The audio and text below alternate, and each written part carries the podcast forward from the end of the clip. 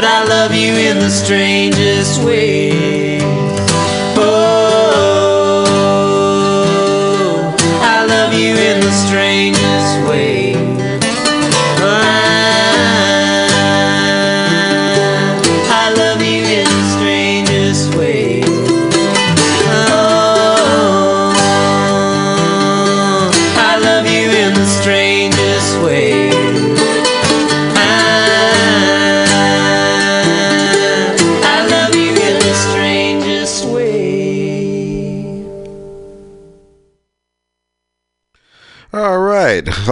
Welcome to Racers Alley here at Mutiny Radio. Uh, today we're going to talk about just uh, the producer and a racer called Alex. And uh, shortly we'll be able to get back to you and uh, have a nice conversation. We'll be right back. Thank you very much.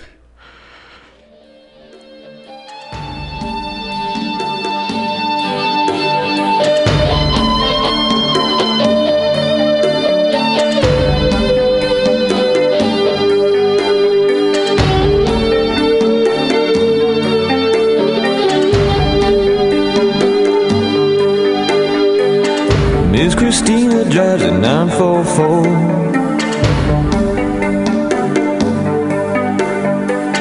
Satisfaction oozes from her pores. She keeps rings on her fingers,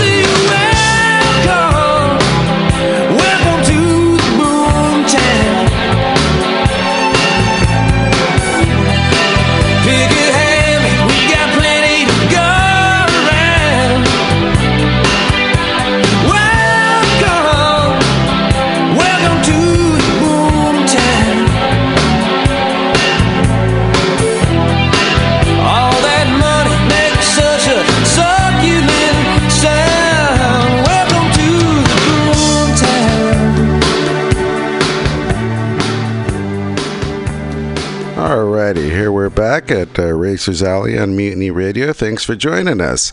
So today, uh, Racers Alley is back here for, I believe, our eighth show, and uh, as usual, we're here at uh, Mutiny Radio here in the heart of the mission. Uh, Mutiny and Pam Pamtastic are great for the community, and uh, this weekend they're going to have a big shindig here on Saturday. So I hope you can all come down and check them out.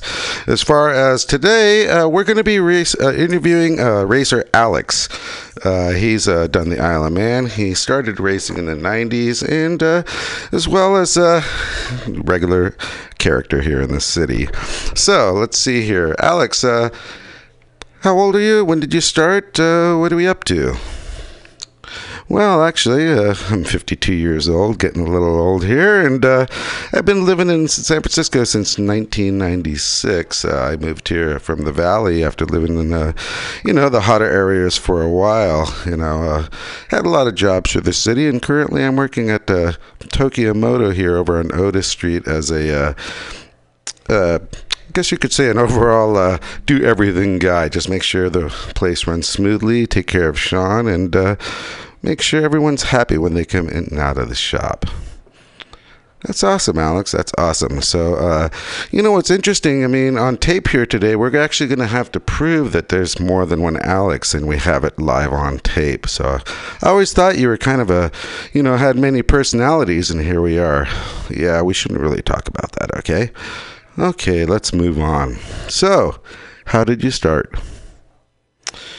Well, I guess I could say, you know, back in around uh, 76, 77, uh, my uncle had a, uh, actually, I would say 79, sorry. My uncle had a DT 175 that he used to ride around and uh, ended up uh, one day he, ended, he bought a new XR. Uh, I'm sorry, yeah, I guess it was a XT 500 single uh, four stroke. And, uh, from there, he let me learn me uh, learn to learn, let me uh, ride his bike and taught me how to ride it. I was a young boy, and uh, the bike was obviously a little bit taller than my feet, and uh, a little intimidated. But uh, after a few tries, I was able to go down the street and be independent. And from there, uh, I would basically sneak the bike out when my parents weren't home. Yeah, interesting. So what you're saying, Alex, is uh, you started out on a DT 175 as a kid on the street illegally. I didn't say that. Okay, well, let's just keep moving on. So when your parents are gone, you rode the bike around, and uh, how was it? Well, I have to say, uh, I had a little route. It was about 13 miles and a bunch of squiggly roads. And uh, back then, you didn't have to have a helmet, so I just had my hat on and my my shades, which are mirrored back then. And I had a great time, especially in the afternoons. You know, it's beautiful, nothing like 80s weather, and just running around. Uh, again, you're a you're a kid around uh, you know 14, and you're able to ride a motorcycle, and from there, you're uh, kind of cool in a sense because you shouldn't be on a motorized vehicle and you're always outrunning the law. So, what you're saying, uh, since you were younger, you've always been kind of a hooligan. Well, my mom might be listening to this, so uh, maybe not, but uh, I always had fun. So, from there, uh, what did you do? Well, uh, actually, I stopped riding a motorcycle in around 1982. I was being a little crazy in the back roads one day, and a uh, big moving van uh, came out in my way, and I literally had to screech to stop in front of it. And from there, I pretty much put the bike in the garage and never really went back to it. Huh, interesting. So you stopped riding altogether, uh, even though you could ride without a license. Yes, yes, I did. I mean, uh, I guess at the time I thought my life was worth something more. Interesting. So, Alex, uh, what happened after that? Uh, well, I wanted to do actually, interestingly enough, rally car racing and ended up uh, as a paperboy. I did a lot of routes back then, and uh, between three and five in the afternoon and two and five in the morning, I was basically allowed to run the streets in these rural areas as fast as I could delivering papers. So I always felt that I had a, you know, a good way with speed and controlling vehicles, and uh, what I wanted to do was actually become a proper rally car racer. What changed your mind, mate? Well, uh, around 1987, I want to say, uh, my friend Rick Overmeyer, uh, one of the Hell Rats, hey, uh, he ended up coming by the house, and uh, I hadn't ridden a number of years, but they heard about me, you know, and goes, Alex, can I uh, go test ride your bike? Can you test ride a bike for me? I just bought it. And I go, what? What do you mean, Rick? You're buying a bike? And yeah, it seems some, uh, some around some time, all the hell rats back in the day, which we'd end up calling ourselves, end up buying motorcycles, which is a bunch of kids out of high school, and you have nothing uh, but uh, a little bit extra cash, and uh, you couldn't have a motorcycle at home. So once you moved out, what did you do? Buy a bike. And little did I know, about six of my friends bought motorcycles, and from there, I was going to test ride Rick's, and uh, We ended up going to Dublin, California. He looked at a 1982 CB650, I think, Honda with uh, dual pipes on each side, chrome tank, really nice looking bike, kind of classic nowadays. And uh, rode it around the block. Told him uh, he had some flat tires, better put some air in them, otherwise the bike's ready to go. Wow. So you hadn't been on a bike in years and you're able to get on it and uh, I guess uh, ride without having any, mm, you know, setbacks? Well, I guess you could say, you know, riding a bike's riding a bike. So once you have the talents, you're able to actually go back out there and do it. So, uh, yeah, after going around, that was the issue. Uh, after he actually came in and uh, bought the bike, I had this thing that uh, I was going to buy a sailboat. My job was to, uh, that Friday, literally, I was going to buy a sailboat and uh, sail around the world. I had everything set up and I had a plan, you know, and what happened was after riding that motorcycle, uh, obviously I had restful fits of sleep and uh, uh, a long dormant dragon had been awoken. And uh, I still to this day can't explain why I went with that cash instead of buying the boat, putting a uh, down payment on the boat. I ended up buying a motorcycle, a 1987 Yamaha Fazer. Wow, so uh, you had certain plans to go around the world and have a whole different life, and instead you bought a motorcycle. Yeah, you know, sometimes I wonder to this day if that was a, a right decision.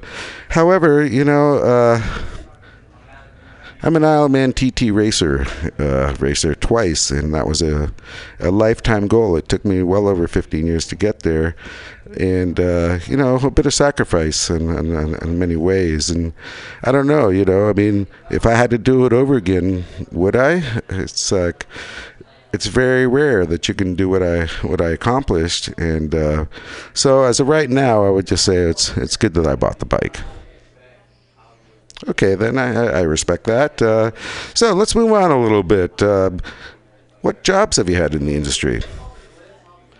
Well, when I started uh, 1992, I ended up, uh, 91, 92, I ended up at Dublin Kawasaki Honda Yamaha. And uh, back then, Doug Meyer owned uh, the place. And uh, Doug is actually a famous man as far as uh, highly respected. He uh, used to do the uh, Bonneville races on his uh, ZX, I want to say 10 back then, with some very trick carbon fiber bodywork. But even more impressive, uh, Doug actually, uh, he helped build the motors for uh, Muzzy. So when you talk about the Raptor and such like that, he put his hands on those. He had a lot to do with that. And at the time, he did write for City Bike. And uh, if you look way back, Doug Meyer is definitely a name of motorcycling here in the Bay Area. Very, very famous. Oh, that's pretty cool, Alex. That's pretty cool. So uh, from there, what did you do? Well, uh, I spent the job at Dublin Kawi for a couple of years and then uh, moved on. Uh, I actually moved here in San Francisco back in, uh, I guess you'd say 96. And uh, from there, uh, I got a job briefly at Golden Gate Cycles. That lasted three months because uh, you had to know the guy to understand. And a lot of my uh, my, my my pals have actually uh, been to Golden Gate Cycles and the motorcycle community in general. You know, when you when you work around folks uh, in the motorcycle community.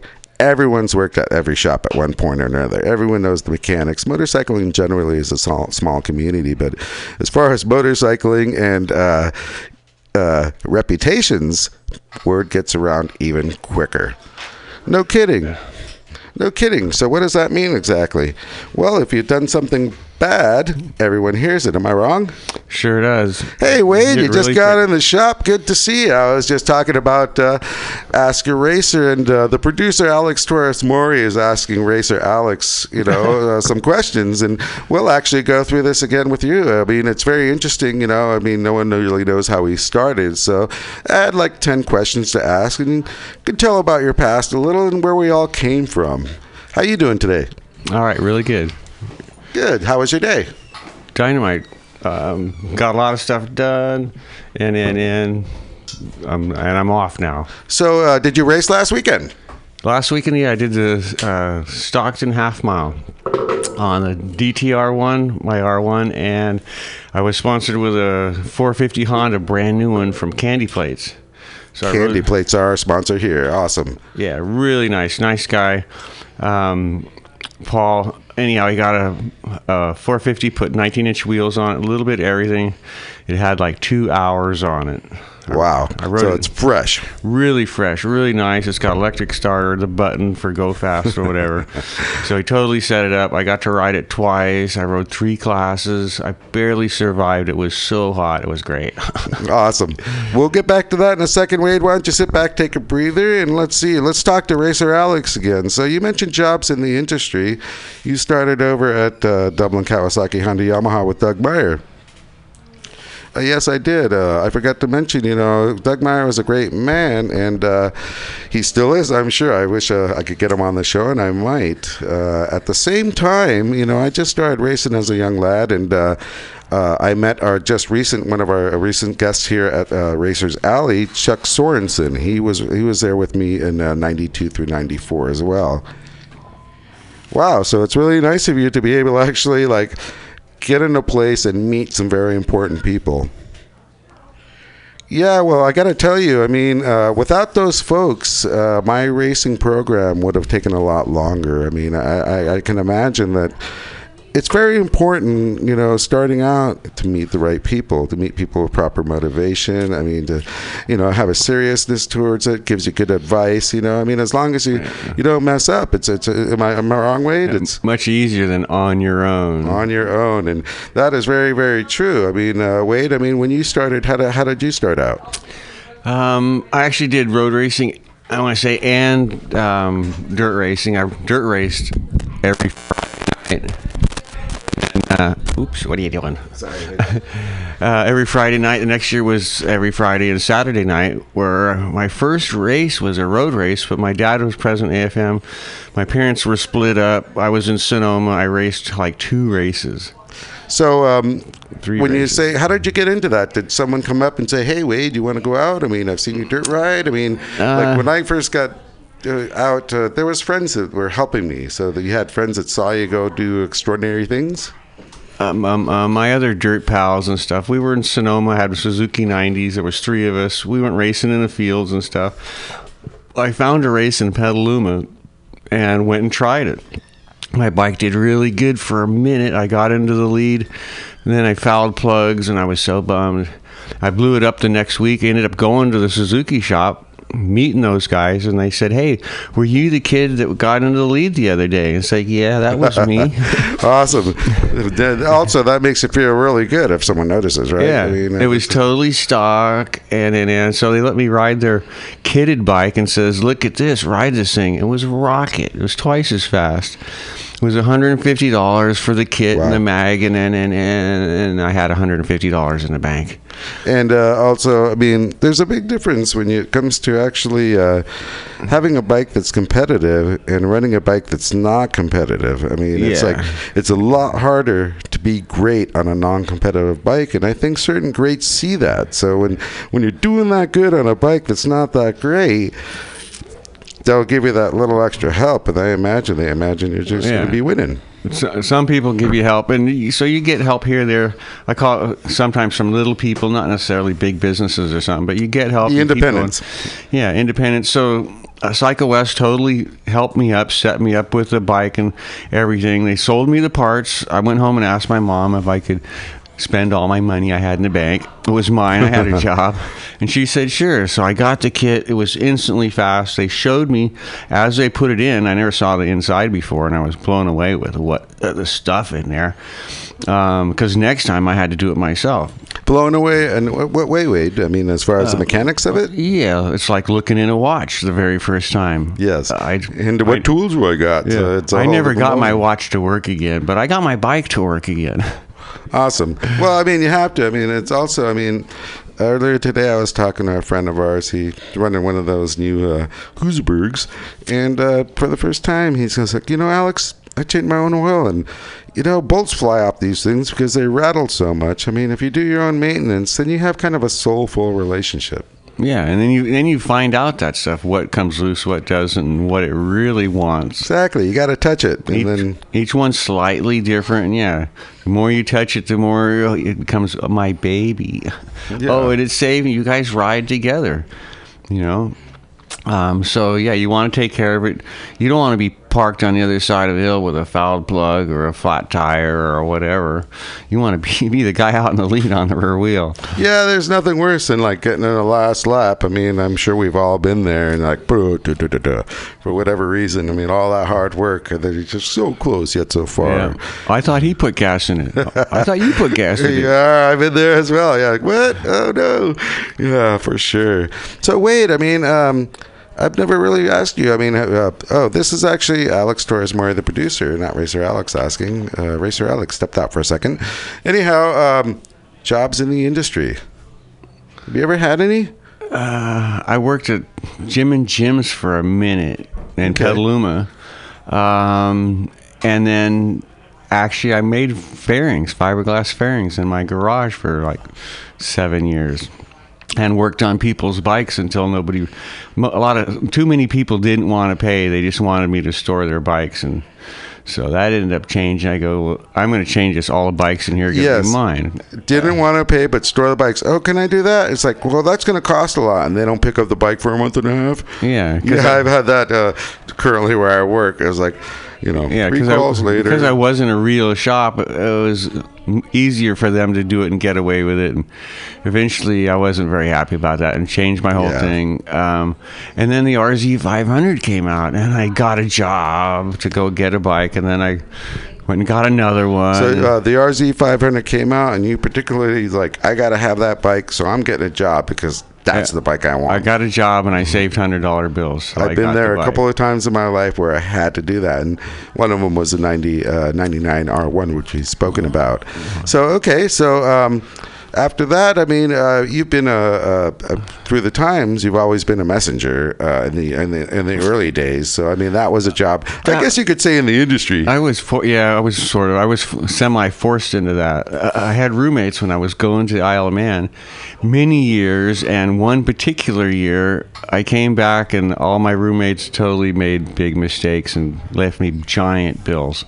The from, rest- from coming back from the Isle. yeah, everything was twice as much as it was supposed to be. They- Upside down. Whatever, they all screwed up. It, everything backfired. I needed a job. I needed it yesterday, and don't ask me how much I'm making. I just need to start pedaling. Well, I, I heard that. I mean, uh, I believe it was Lightning Express back then with Ray, correct? Yeah, Yeah, I mean that's kind of legendary. I mean, you're part of that. I mean, if I were here at that time, I don't know if I'd have survived, but I mean, I thought that would always been a cool thing to be part of. Yeah, I really liked it. I actually went in late. You know, everybody shows up really early. It's like, uh, I'm too old to show up early, and I really don't care. Exactly. I You do got your own hours. Where you want me to go? They sent me along for a little while, then they kept me in town, and as long as you keep me moving, I don't care where. And don't ask me where I'm at. where are you? I'm at the Kawasaki shop. Where You are not the infamous wall. I'm at the uh, Yamaha shop. Yeah, you are. Exactly. So, I mean, after that, I mean, um, I was going to ask Racer Alex, yes, how many bikes have you had? Well, actually, I started out on a Yamaha Fazer. Uh, I, my first bike was a uh, Yamaha Fazer. I didn't know what I bought. I went into uh, Concord Yamaha. I like I was mentioning before Wade just uh, got in. Um, I was gonna buy a sailboat. I literally was gonna buy a sailboat that Friday and sail away. And uh, Rick's testing Rick's 650. I ended up getting this dormant dragon, and uh, from there couldn't sleep all week. I mean, I was tossing and turning, and wasn't the anxiousness of taking that, get- getting that sailboat because I li- I could have lived on it. Martinez Harbor it would have saved me rent. I mean, the, the the deal was great. It would have been a whole different life. I was concentrating on like motorcycles again. Boy, I just rode one, and all the boys got it, and so I ended up uh, instead of going to pay for the boat uh, deposit for three thousand dollars, I went to Concord Yamaha back then, and uh, Oh, yeah. yeah, really yeah, and uh, went and uh, they had a FZR one thousand. Um, Back then, uh, FZR 600 and FZR 400, both in all in the blue. Very- Back then, I would have just I just walked by them. I was like, oh no, crotch rockets. Boy, now I would. They're all priceless to me. I would, I would gladly have either one. And uh, saw the saw the actual. Uh, let's see. Back then they had the Maxim. It was a little too, you know, cruiserish, and then the Virago, which is a little too gay, and uh, ended up on a Fazer, which was like totally the oddball. It's a mixture of everything around, and uh, had a Ya- Yamaha five-valve Star Genesis 700cc motor due to the tariffs, and ended up being one of the fastest bikes made. I just I, I didn't know anything about bikes then. I mean, I hadn't ridden in years, and uh, to me, it's just like okay. So I took a test ride, and uh, back then, who was the who was the owner? I don't want to say it was Ray, but anyhow, um, took it out for a ride. You didn't have to have a helmet back then. Rup, rup. Came back the end of the week, gave him the extra 500, and now I owned a Yamaha Fazer, which I ended up naming the Jet because I just got on the freeway, kicked on the gas, now it's damn near torn off that bike. I mean, it's just very interesting. Uh, I happened to choose one of the fastest bikes out there, but it was very cool looking and unique. Uh, after that, uh, I tried to be a racer and uh, go for the race bike thing and bought a VFR 700. Uh, that bike was great about teaching me how to crash. After three times, yar yar, let's get a proper race bike. And then I went for the FZR 400, raced that. That was my proper race bike after that. So, wait, I mean, uh, you started, I believe you had the RZ 350 to start? No, I never had a 350. Actually, my dad did. We both set to get 500s, and I didn't. he didn't. My my first road racer, I was two two bikes. I think that I rode, but they weren't mine. The first bike that was mine road racing, my stepfather gave me a Honda 160 Is that a Honda Matic? a red one. So um, then he got totally uh, unhappy when I traded it for a Yamaha CS5, Which is- was another two stroke? it's a, the other one was a four stroke. The CS5 is a two stroke 200 just before the reed valves came out, and that thing would do 100 miles an hour all day long. Wow. Uh, again, uh, two strokers, as you know, I mean, we've talked about them in the show more than once. Uh, they go, and then they just really take off, and you better hold on. And reed valves are kind of the old generation and had more of a, uh, am I wrong, a kick to it, Wade? Yeah, the, the reed valve supposedly had more low end. Good Okay. question. This was a piston port model, but it ran really good. I'd get another one in a hot second just as for memories and stuff. But everybody Yeah. else had 250 RDs and stuff, and so again, I was a little kid trying really hard. Um, and actually, I was chasing a buddy, Mike Riddell, one day at uh, Sears Point.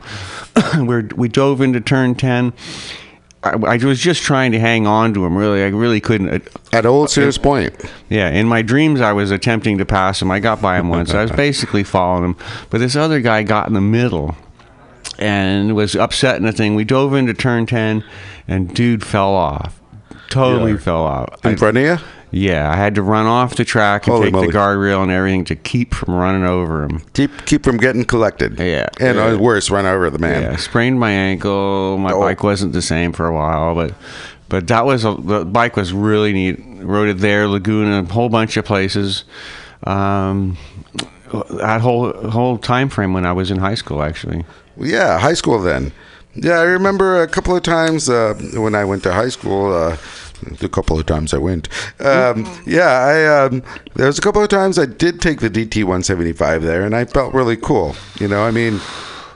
Everyone else has cars. I'm a, I'm a freshman and uh, stole the bike out of the garage when my parents were gone for a few days and beep, beep, beep. But it was really neat to actually just show up in high school on a motorcycle and uh, be cool. You know, uh, Yeah, after it wasn't like better better than taking the bus or walking. Walking was my choice. You know, I wouldn't get on a bus. So, what was it? What uh, after that? Wade, I mean, is there another bike that you would consider um, uh, uh, uh, a monumental bike for you in life? You know, like mine was. The next one was the FZR 400, which I raced for eight years. I mean, did you have another special one after the first one? Um, well, I, ended up moving to the city. Didn't have a bike. Um, two of them. I ended up getting. I was supposed to get an RZ or a RD 350. My dad had one. Everybody had one. They were everywhere. And then they came out with the XT 500, which is two bikes in one. It's a street bike and it's a dirt bike. So I got one of those. Ran that. Set it up for the uh, up north or for like a half mile or do 100 miles an hour or so. I come home, change my wheels, and go up in Southern Hills and and go dirt riding. Okay, here, here, Wade. We're gonna we're gonna date ourselves for a second because before you got in, I was mentioning how I got my DT 175 when my uncle got his XT 500. Uh, so we're talking the late 70s or 80s. My- yeah, mine was a 77. Yeah, my, my uncle got the brand new one, Kickstarter, and that's the only bike I ever looped in my life because I had the 175, and um, he had a kick out of having me try to kickstart it. You know, he got the little glass eyesight, so Yeah, he you- watched me get bucked off for a second, and You had to learn how to do it. Exactly. Get the feel of it. And then when, and oh yeah, boom, it'll just start. It'll just start. I had a 360 that I was racing two stroke before that. And there's a buddy Paul that I see every once in a while on the ride and stuff around. And uh, anyhow, when we were in, I was in high school. I was washing my device, detailing, and he comes over and he's like playing with my bike and kind of kicking it through, and it goes, and it's like, you better not do that. That bike bites. and he's like, boom, boom, boom, boom. He kicks it a couple more times, kicks it a couple more times. And I'm Oh, around the corner, just out of sight, and all of a sudden it goes, bam, and goes totally quiet. and then it's like, I continue doing a couple, a minute or so later. I go, wait a minute, it's awful quiet. What's happened? I walk around the truck, and there he is laying inside the truck, just totally in pain, trying not to make any noise. Oh, I'm so busted. I'm so busted. I'm ankle or shin. shin and totally Yeah. some of them kick back that one did. yeah, exactly. The Bam. shins. Ah. Always a little bit of a hard. All right, let's see here. Um, we're going to take a few minute break, and Wade and Alex will be back. And uh, welcome, Racer Alex. Thank you for having me. All right, we'll be back shortly. Cheers, fellas.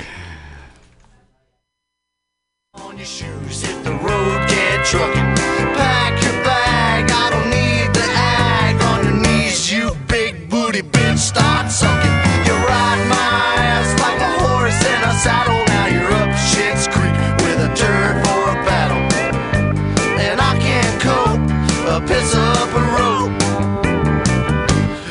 you can. Piss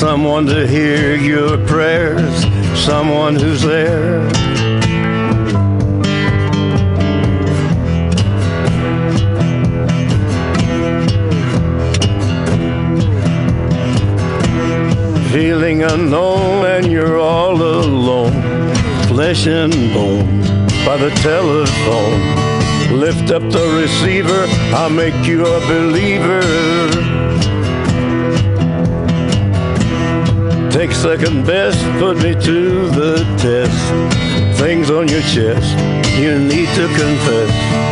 I will deliver, you know I'm a forgiver.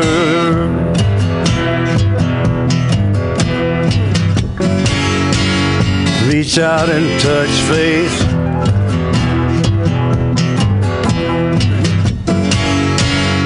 Reach out and touch faith.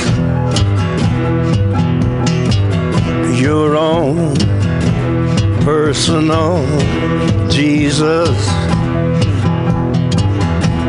Someone to hear your prayers, someone who cares.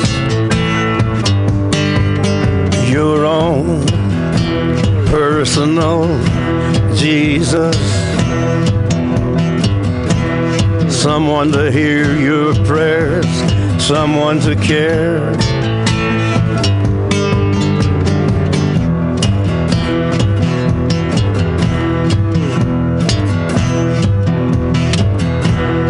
Feeling unknown and you're all alone, flesh and bone by the telephone. Lift up the receiver, I'll make you a believer.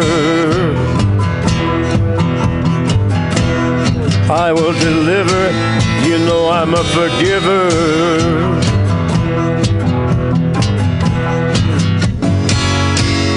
Reach out and touch faith.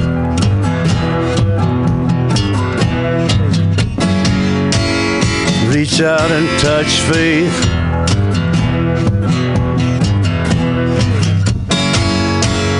Reach out and touch faith.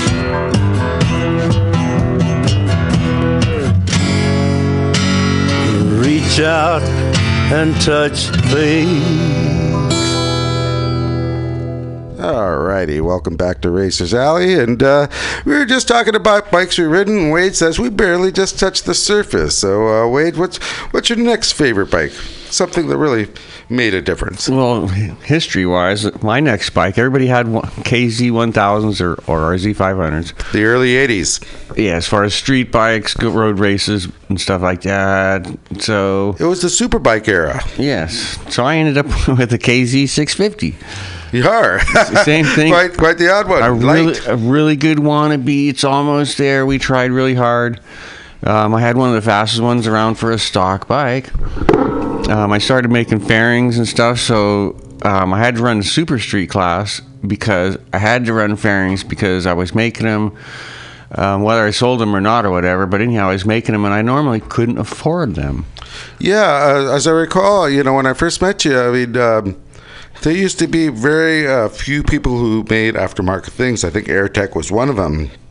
But uh, upon further investigation, Wade is making a bunch more back in the day. I'm talking back when you had the 1980s bikes uh, inline four that needed something up front with a round around the headlight, some a scoop, windscreen. Uh, you know, uh, yeah, Yeah, when when nobody was running them, we went out and found some. Um, me and an, another buddy, John Rook, actually started a fiberglass business and stuff. He actually started it, and I learned how to do it from him. And then on and on and on, we actually went into business to it. He was doing it in his garage. We, then we did it in my garage, and we just started adding fairings this way, that way. We started with the quarter fairing. Um, uh, my the kit that I made was the the E glass quarter fairing. I copied the bottom off of a, a Bimota. What was this for bike? Bimota. What bike? Wade? It fits everything. It's a universal. Oh, it's a universal, yeah. Because I've seen your Gucci just recently, but it's a different story. So basically, Yeah. you're a, you were the pioneer in making proper, you know, uh, one of the pioneers in doing a lot of glass in the Bay yeah, Area. in Northern California. yeah.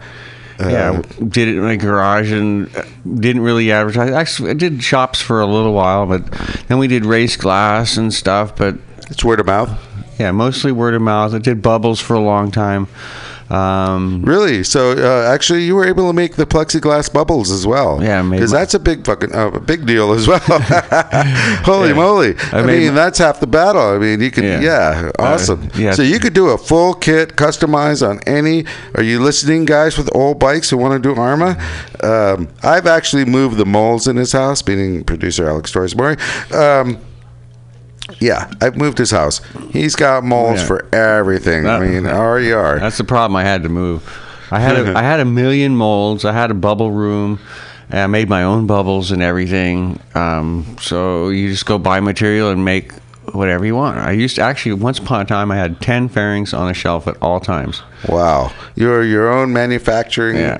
Uh, So now I sponsor myself. I get whatever I want or need. If I can think it up, whether it's art or my bike or this or that, I got just enough molds to keep my buddies going. And if I need to, to whittle something out, or I, suddenly it's Christmas time, Well, wait, I, you know, I mean, we go back a way, and we haven't even got to a quarter of what today's uh, subject was today. And I mean, yeah, we've we I, I first met Wade, in uh, I guess you could say, er, 1997 around uh, Zeitgeist. And uh, Pat from Subterranean, uh, he actually is a lot of like bikes talking. there Yeah, back then. Uh, back then, that was a really good bar. Uh, not better, but anyway, With bikes. uh, with bikes, ton of bikes back then, and uh, uh, yeah. Anyhow, so met Pat from Subterranean. He introduced me to Wade Boyd, and uh, Pat just uh, just a regular guy, and uh, said, "Hey, dude." Like the rest He's of like, us. Well, I mean, I was just. Uh, just racing in the FZR 400, and he goes, "What do you want to do?" I was like, "I want to do the Isle of Man," and I always wanted to. He goes, I know the guy you got to meet. And now uh, Wade's here with us, and uh, he's actually our co host. And uh, we've had many adventures. Just, uh, well, that'll be for uh, Tales of Another Day, really. You know, uh, Yeah, that's long. We can talk all day on, we can on talk those all subjects. day. Yeah, Anything truly. TT related. Well, um, on a on a, a little bit sadder sadder note, let's talk Oh. about our, our friend Fabrice Migot, Miguel, and Mig. Our friend uh, from the Isle of Man. Uh, he's actually done uh, the Macau, the Isle of Man TT many years. The Irish road races. We I, I've met him in Argentina as well, and. He was a dear friend of Wade and myself. Uh, I met him in Yeah. 2004 when I met the uh, when I was at the Isle in 2005 and 2000 uh, uh, later 2010 at the Argentina, and he's once one of the most wonderful guys, right? Sure is. Uh, cousin Mig. I- hate to Cousin say it, it's it's a very sad story because he Truly. came up came up missing. Road racing, racing period, life is dangerous. Racing is dangerous. Road racing is dangerous. Real road racing, racing in Europe is even more dangerous. Well, it's uh, yes. I hate, I hate to say it. It's really great. It's fantastic. But yeah, it's so dangerous. And one or two of your friends come up missing every time or close to it. Uh, this year's been really hard. We lo- lost a few people. We won't go into that too much because it's not exactly a happy thing. No, but I just wanted to just say how much we loved Mig, and you know when we were there, I mean, the, uh, yeah, He was he was one of the best. Totally. Uh, he, the, he's a Frenchman. The French team supposedly don't like too many people, but anyhow, they totally adopted me. We've totally fell in love with each other as far as friends and stuff. They're totally dynamite. Um, we helped each other whenever we could, and just I don't have anything bad to say. Mig was absolutely one of the best. Yeah, we could barely talk to him because I mean, uh, as an English, uh, well, as an American, all I do is talk louder at him, thinking he could understand me. He's just like, ah, ah. Goes three fingers, three fingers, Three and fingers. what we did understand was the international language is having a shot, and then so three fingers. Whenever we got a shot, he goes three fingers, Alex, meaning that we ain't taking any short shots. And it's Yeah. like, uh, What do you we had many a pint. What are you drinking? Put that away. Here, have some of this. Yeah, when we first got in the pits at the Isle of Man, uh, we visited the French, and they had a ton. Of, we walked in. I think uh, we just got from a different beer tent where they had Stellas or something, Yeah. and they looked at us funny, huh? Yeah, we're, we got this little tiny tent, Te- Team USA over there, and they have this giant double three tents or whatever, full of like forty French people, and we don't speak any French French at all. Hardly any of those guys speak English, but we made the best of friends. It was a great time, and the fact of the matter is, the first thing they did was they took the beers out of our hands. It's like, how dare you bring beer in a French taunt? But uh, they had a whole bunch of boxes. Imagine a well. I mean, it's just a wonderful thing. You got a whole table, and boxes are four high, and at least. And what they said was, uh, we're uh, we represent the island. All the local wineries gave us, you know, because everyone has their preserved stuff. Yeah. They had the best of everything in all these boxes. All all their Yeah. regions gave They- them the, the best for They brought over lots of wine and bribed everybody. That's how they paid for their racing. it was so good you didn't get a hangover. I was amazed actually. It was actually like the the other stuff we had one night, which was I don't know, it was like Grolsch or something. Boy oh boy, but uh, yeah, that was definitely a fun time. And Mig, I mean, man, you know, I love you, mate, and I'm I'm sure you're up there with all the rest of them doing a good track and having three fingers of proper. I'm sure when you met your maker, he says like, yeah, I want a shot. He goes three fingers. That's for sure, you know. And uh, yeah, love you, mate. Yeah, right on. Right on. You know, so uh, yeah, man. Uh, next thing we're going to be up to, uh, I guess this weekend, uh, Mutiny Radio is going to have a big shindig, and uh, I would love you all to be here. Uh, there's going to be a big block party, all types of events going on, and I believe it starts. Uh, well, let's just say it's Saturday all day, since I don't have the true facts. Being All day. person I am. And uh, also our sponsors. You know, this weekend right now, they're going to have a big event uh, over there. I appear 30. 39? Uh, 30, I no, not not Pier 39. Hold on. No, took 30. it- yeah, but what are they doing there, Look Wade? at that. They're riding motorcycles and racing motorcycles, and the cops are playing. The the Indians are playing. Um, Yeah, it's called the, hooligans. Moto the Moto Bay Classic, and the idea is it's going to be a well, uh, super hooligan flat track racing, and they're going to have a bunch of. Uh, well, actually, some very good bands there. You, you, everyone should be everyone should be there uh, if you ride a bike. Uh, There's going to be a, a police police finals doing gymkhana, stunt shows, uh, you know, bike and art shows, uh, motor vendors, uh, cops versus hooligans and gym, some gymkhana. You got a bike? Show up. You know, and uh, guess what? I'd bet on the cops. Those guys are badasses. Uh, last night, my boss man was telling me They he practice went that stuff. Well, it's um, they you know they're doing it on the size of a gull wing. You know, yeah, but uh, that's really hard. you have to be that good, and uh, you got to really put it up with the CHP boys. And uh, let's give a shout out for that uh, CHP uh, officer who passed away Oh, last who? week by being hit by the car. Um, evidently, tomorrow, uh, being Friday, they were going to have a huge event with CHP, but obviously, uh, most of those folks will be over at the uh, funeral for him tomorrow. So, um, Yeah, just so you know, uh, a lot of those folks uh, in our, uh, I guess, uh, industry with uh, enforcement, the CHP boys, the cops, I mean, they're great guys, and um, they're all going to be gone tomorrow. And uh, They're gonna- people, they're too. gonna- yeah, exactly, and they're, they're good men.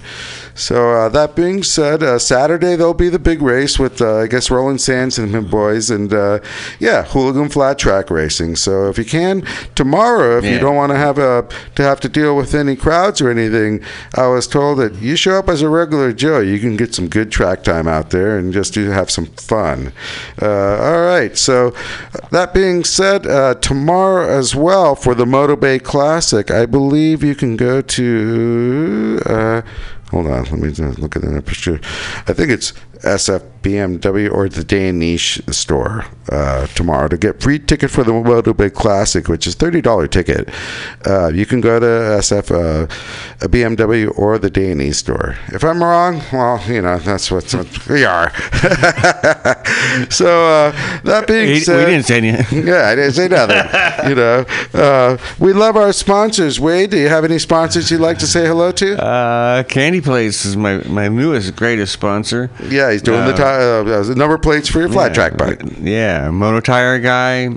Um, oh, Uh, right now, uh, Motor Tire guys, yeah, he's Yeah. doing well. Uh, just got back from Mexico, having a good time. Uh, obviously, subculture racing for me, for Wade, and uh, myself, and uh, uh, actually myself, uh, Racer Alex, who was here earlier, and uh, he says thank you for having him on the show.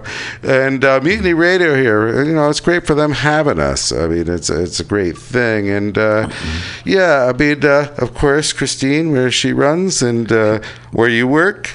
I work at Trillium Graphics, and she works at Rosamunde. Get a sausage at Rosamunde. They sponsor us sometimes too. And Tuesdays, great burgers, dude. You, you basically got to get there early. Yeah, Tuesday's Burger Day. If you don't get there by noon or so, you're not going to get one. Exactly. They, they get a, they have like a hundred of them. And that's it, and they go, ah, we're, we're sold out. We only do. yeah, it's a Go little to no thing. I've literally got there, and uh, you know, Tornado is one of our boys here who is uh, actually a sponsor. Charlie's usually there uh, running the tap on Tuesdays, and uh, he's even bought me a burger from Rosamunde. And uh, They're, they're really, really good. They're one of the best. They're handmade. They're Mm, they really they're giant. They're eight eight ounces. That's that's it. I, I'm I actually measure them.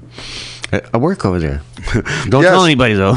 One of Wade's many jobs. Wade's a man of many jobs. I got 12 jobs, man. Job number two. Yeah, job number two, but been paper boys and everything in between. Uh, yeah, so uh, Tokyo Moto, of course, uh, like to thank them for uh, keeping my race bike there, leaking oil all over the place and not working for about a year and a half.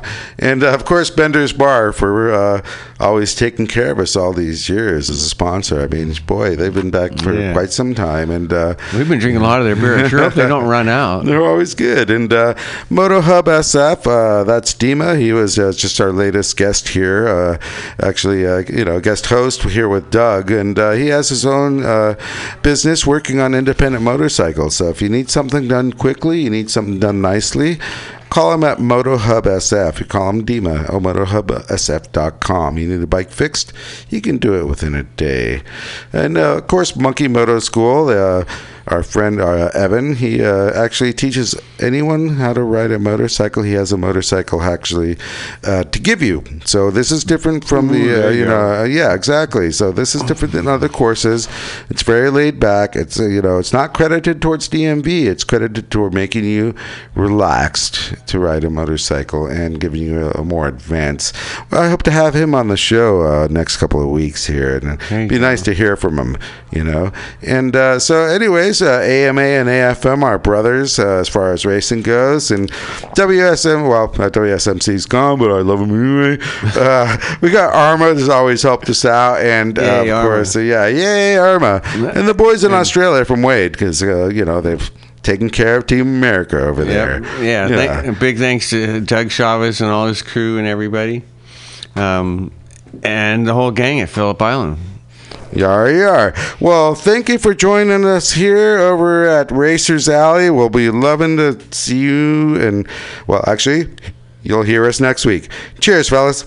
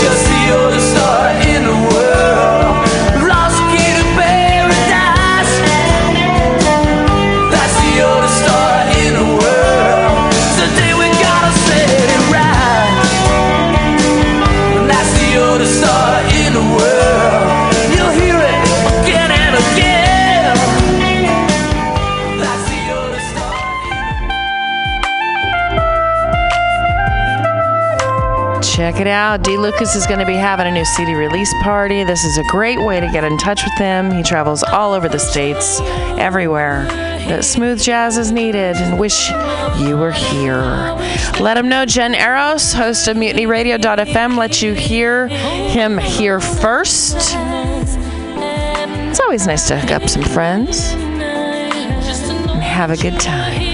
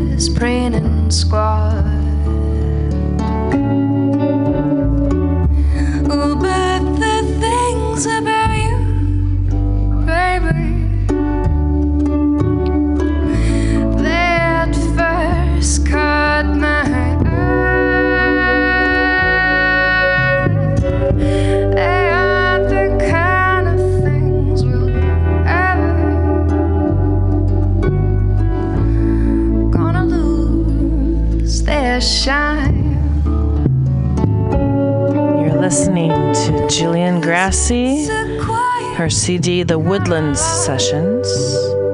Quiet Kind of People. There she is playing the harp. She and her band were performing last Sunday in Modesto. I hope you guys will check them out. Meanwhile, just slowing it down for you today. St. Patrick's Day. People out there kissing Blarney Stones. I hope you have your sanitation wipes. But in the meantime, let's soothe the soul.